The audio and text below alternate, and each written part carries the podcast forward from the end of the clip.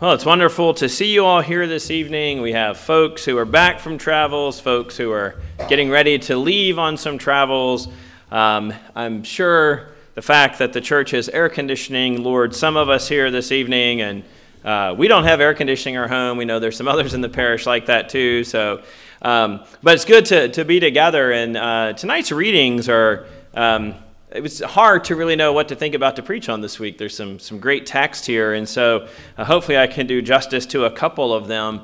Um, it's not that, uh, you know, when you hit ordinary time, and uh, there was, I was recently somewhere where um, uh, people were debating if it should even be called ordinary time, but you know the, the green season or however you want to think about it, and and uh, we work our way through books if you've noticed, but oftentimes we skip several chapters at a time. Like last week we were in 2 Corinthians 8, and today's reading is 2 Corinthians 12, and it's it's not like other seasons where there's clearly more of a theme that you can, can think about and pick up on. And so last week, you know, we talked about giving and principles of giving that Paul had established and and uh, in 2 Corinthians chapter 8. Uh, but tonight, Paul, in this chapter, as we've jumped ahead a few, Paul is now talking about uh, these, this experience that he's had. And most commentators say that this is, this is Paul. It's not, it's not Paul actually talking about someone else. He's talking about himself using a bit of a, uh, a device just so he doesn't look like he's boasting in this experience he's had. And so,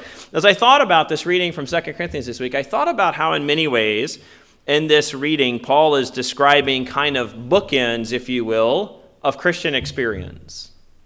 Bookends of what our lives could look like. And, and I've been just praying for things in the past couple weeks that are weighing on uh, individuals' you know, lives in our parish. Um, you know, everything from uh, Dave Clark's surgery. Uh, a few weeks ago at the vestry meeting, Megan mentioned needing roommates and lots of things in between. As I prayed for that, it made me realize that, like, that is normal of the Christian life, that, that sometimes, you know, all is, is going smoothly, things are going great, and other times they're not. And so it dawned on me that, you know, Paul is kind of describing this in one sense, one book bookend, he's called up into paradise. Yet on the other hand, he's given a thorn in the flesh. And so let's look at those two moments of Paul's life. So, caught up into paradise, it's Paul's language here in Second Corinthians. You know, he, he says, I know a man in Christ who 14 years ago was called up to the third heaven, right? This man was called up into paradise. And again, commentators say, no, this is Paul. It's just Paul being modest and not falsely so. Paul is, doesn't want to boast and that he's had this experience. And so um, this happened to Paul during his so called silent years. There's a good decade of his life after his conversion that we don't know anything about, uh, other than the fact that Galatians tells us he was in Syria and Cilicia. But we don't know what he was doing there. Um, probably, certainly, continuing his education, I'm sure, being formed in the new Christian faith uh, that he had adopted on his way to Damascus. Uh, but the Acts of the Apostles say nothing about these 10 years.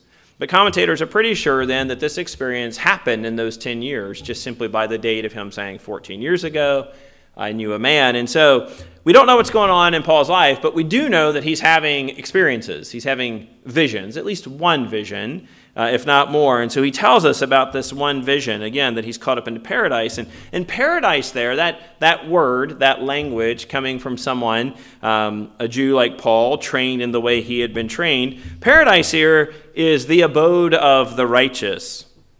And he says himself that it's located in the third heaven.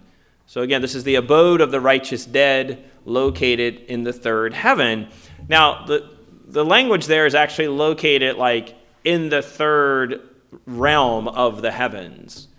Right? So this this kind of cosmology is the fact that the heavens have gradations in them. And this is this is common both in Jewish and Greek thought uh, to think that souls passed through different levels on their way to the afterlife. And so much so that in, in the Byzantine period, a, a tradition had developed that you had to pay your way to kind of toll booth collectors along the way. It's, it sounds like a government's running it, right? And so, you know, if you're going to use this road to get to the abode of the righteous, you got to pay something.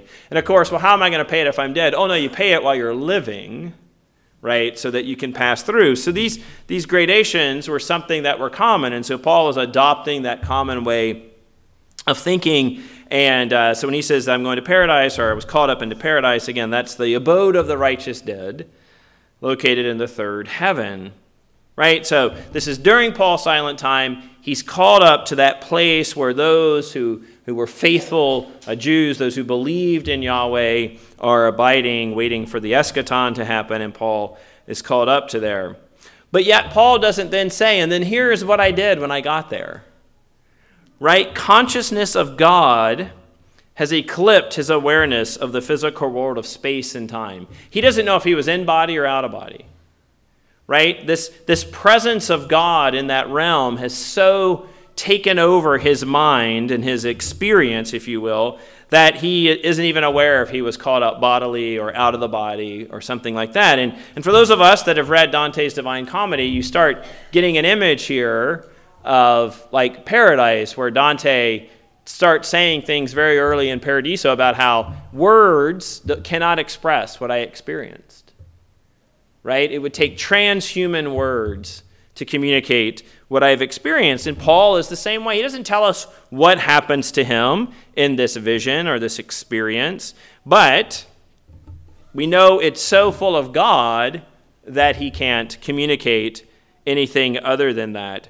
And so as we start stepping back and thinking like, okay, Paul is Paul. Maybe this is a, an experience that's just unique to Paul right? That, that God gave this experience to Paul, and we shouldn't expect anything like this. It would even be wrong, perhaps, to aspire to, to pray for something towards this end.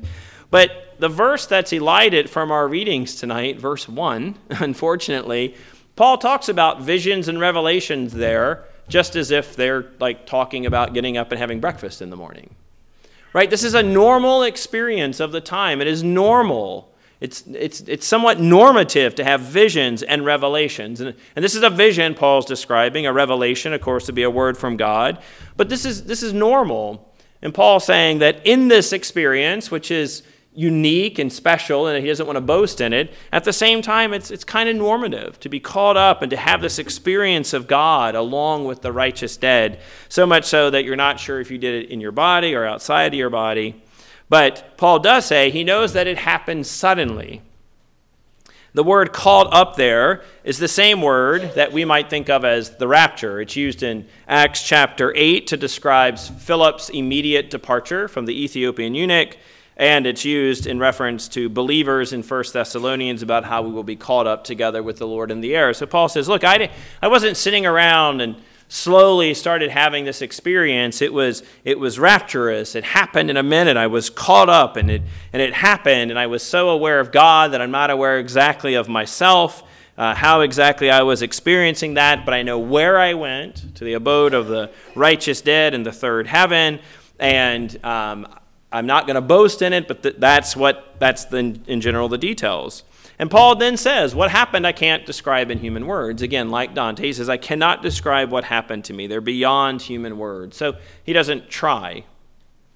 Right? The point of this wasn't for Paul then to come back and have a message for people or a word for the believers in Corinth. And Paul, again, is just simply describing this. And the point of this vision, if you will, the point of even Paul telling this vision, but he says the point of this vision was to strengthen him for future service and suffering. Right? So, in Paul's mind, what this was all about was God preparing him for the future, what was to come. The service that he would have to render to God, but also the suffering that he would have to endure.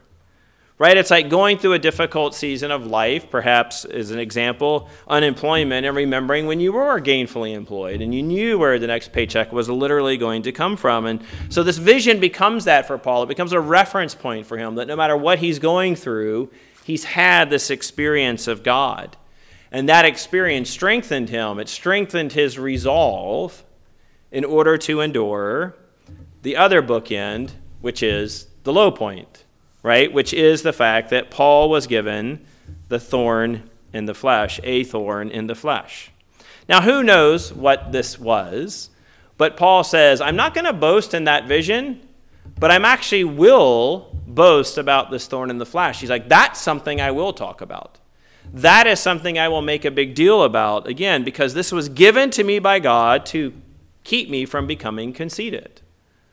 That is the way the text is presenting Paul's thorn in the flesh, that it keeps him from becoming conceited.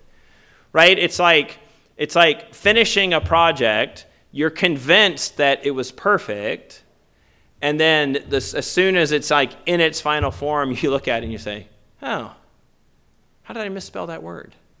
Right? It happened to me with the publication of a book. I fancy myself to have a good eye for editing. The publisher pays a professional editor and proofreader to do it. And then I get a message one day where someone says, Ooh, and it was kind of the worst. I, don't, I guess I'll give you the example. The word was supposed to be public, the L was missing. So, of all the misspellings, right? So, like, it's terrible. It's in the story of monasticism. You can go hunt through the book if you want, if you own it, or if you don't, go get it out of the library, look for it. It's in there. I mean, how frustrating is that, right? Of all the mistakes to make, I didn't catch it. Baker Academic didn't catch it. You know, there's such an but someone did. Yes, this reader caught it, in fact, and pointed it out. Right? So that right when you're about ready to boast in something, right? Then you say, "Oh yeah, but uh, yeah."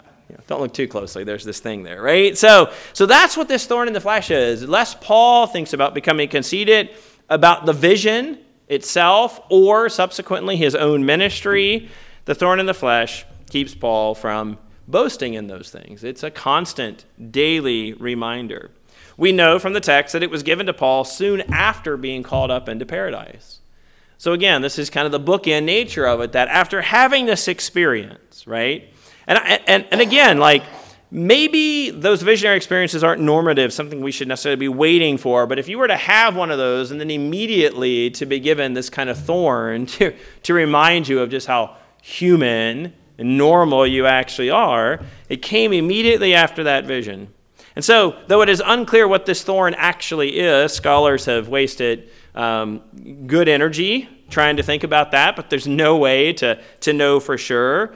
Um, we know that God did not deliver Paul from it. So, whether that was a physical affliction, whether it was a spiritual affliction, whatever it was, God never delivered Paul from it. And so, Paul took comfort in God's response to his request that it be taken away, that God's grace was sufficient. So Paul says three times he asked for it to be taken away. Now I'm thinking to myself, if I had an enduring thing that kept reminding me, right, something that I would think of as a thorn in the flesh, I would be asking God like three times a day, right? And depending on how bad it is, maybe three times an hour, right? Um, but Paul says at three times, three different times, he asked God to take it from him. God did not remove it, but he said, "My grace is sufficient." So Paul took comfort in God's assurance of his sufficiency of his grace. So even though we don't know what it is, we know it never left Paul, but it constantly reminded him of God's sufficiency of grace. And so Paul says, because of that, because I'm reminded of God's sufficiency, therefore I will be content with weaknesses, insults, hardships, persecutions, and calamities. And I think what Paul is getting at there is Paul is saying, as the man who had this vision, I could have reason to boast about kind of who I am and my experience. But I'm not going to do that, mostly because I have this thorn in my flesh constantly reminding me about the reality of the opposite end of the spectrum, if you will.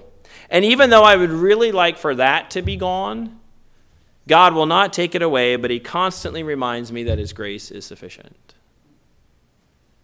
And so Paul latches onto that grace is sufficient.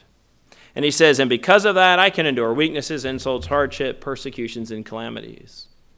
Right? And that's more or less what Paul says to the disciples in the gospel reading from tonight right? What it drew me to the gospel reading tonight to think about really reflecting on that is, of course, that's the base text for the whole mendicant monastic movement. Go out and kind of beg for your living, right? But the point there isn't, the focus isn't on the disciples in Mark's account. The focus is on the people who turn those disciples away. Right? So Jesus isn't so much setting up a paradigm for how his disciples are supposed to go about spreading the gospel. Instead, their mistreatment, their being turned away, if you will, their insults, their hardship, their kind of form of persecution by being turned away, says something about the people doing that turning away, more than it says anything about the form of ministry that the disciples have adopted. And so, as we think about both those who have the benefit of being in relationship with Jesus Christ and, and thinking about the way that our lives can reflect something like being caught up into paradise, experiencing the blessings of God, all the way down to feeling like God has left us, right? And John of the Cross language, everything from uh, the, you know, God's light shining on us to the darkness of God's absence, right? That in between those, even though that might be paradigmatic of our experience, or Paul might be thinking about this as extremes, and there's lots of in betweens, the gospel is reminding us that where are we, both the person receiving perhaps some of that insult and weakness and persecution, but also are we the one causing such things? It gives us an opportunity to reflect on how am I living my life as a Christian? Not just as one who receives, but as one who gives out as well. Um, just as an example, as I wrap up, this week, um, our neighbors, Nick and Michelle, um, who we've gotten to know really well over the years. Uh, their two sons have been through our uh, Christina's daycare. They've been here a number of times with us. And, and uh, about last spring, Nick started remodeling his kitchen by necessity because of a leak. And then we did our kitchen, and then he kind of went on and he through his re- other parts of his house. So he's been kind of perpetually renovating his house for a good year now. And matter of fact, I joked with him the other day. He said, Well, the tile work is finally done. And I said, But what will I eat my dinner to if it's not the sweet sounds of the tile saw that I've been hearing for so long? But, but Nick's redoing their master bathroom, and you maybe saw this on our Facebook page. And they ordered a custom vanity, and the vanity came, and the problem was the vanity was, was already together. The, the countertop was already glued down and attached to the vanity. So the vanity now weighed four or 500 pounds and it needed to go up a narrow set of stairs, could not be turned sideways on the landing, right? So you have, you have to get it up the stairs, tilt it. He had to take his railing off the turn, the other set of stairs, so he could tilt it up and then try to slide it this way so that then could go up the rest. And so Nick's like, you know, can you help? Yeah, I how many other people are coming? Sure, I can help, but like let's get some let's get some more help. And Nick's like, I just I just don't know people to ask. And I said, All right, I'll try to find some people. So I put up a message on the Facebook page, put up a message message at work. We got a couple of uh, more people over, and so uh, there Friday afternoon, because why wouldn't you do it in 5:30 heat on Friday? We uh, we we took this vanity and we got it in place. We didn't scratch a wall, we didn't break anything. Um, it worked. Nick had designed on the computer that it would, in fact, fit and, and go up the stairs correctly, right, on his little 3D design program. So I had, I knew we weren't going to get it halfway up and then have to bring it back down. And, and we got it up, and they were so excited, and they were so thankful and so happy. And I was not needing to lift that kind of weight and that kind of heat at that time of the day, but I was really glad to do that for Nick and Michelle and mostly thinking about it as like, what is my word of testimony here? What, what can I do to show myself just to be someone who likes my neighbor, right? Who loves my neighbor, who wants to be a, a Christian to my neighbor. And so moving that in the heat of the day is, again, not necessarily what I wanted to do, but we did it. And I think in that small way left a bit of a testimony there about the way Christians will step up because everyone that came over to help were other believers. And so, and we had a good time doing it as well. Um, we were high fiving each other when it finally got into place. We enjoyed ourselves. It got done. And so, as we think about our own paradigmatic existence as believers, let us also think about the way that we treat other believers, but also other people. And with the example of Paul before us, not to be conceited about the way things can go so well for us in our Christian life, not to become discouraged when things aren't going well, but to live in the sufficiency of God's grace. And mostly, as we encounter people, to treat them in the way that they deserve to be treated with honor and respect and dignity, not being someone who adds insult or affliction or hardship, but instead someone who demonstrates love to them and to God, as our collect this evening encouraged us to do. In the name of God, Father, Son, and Holy Spirit.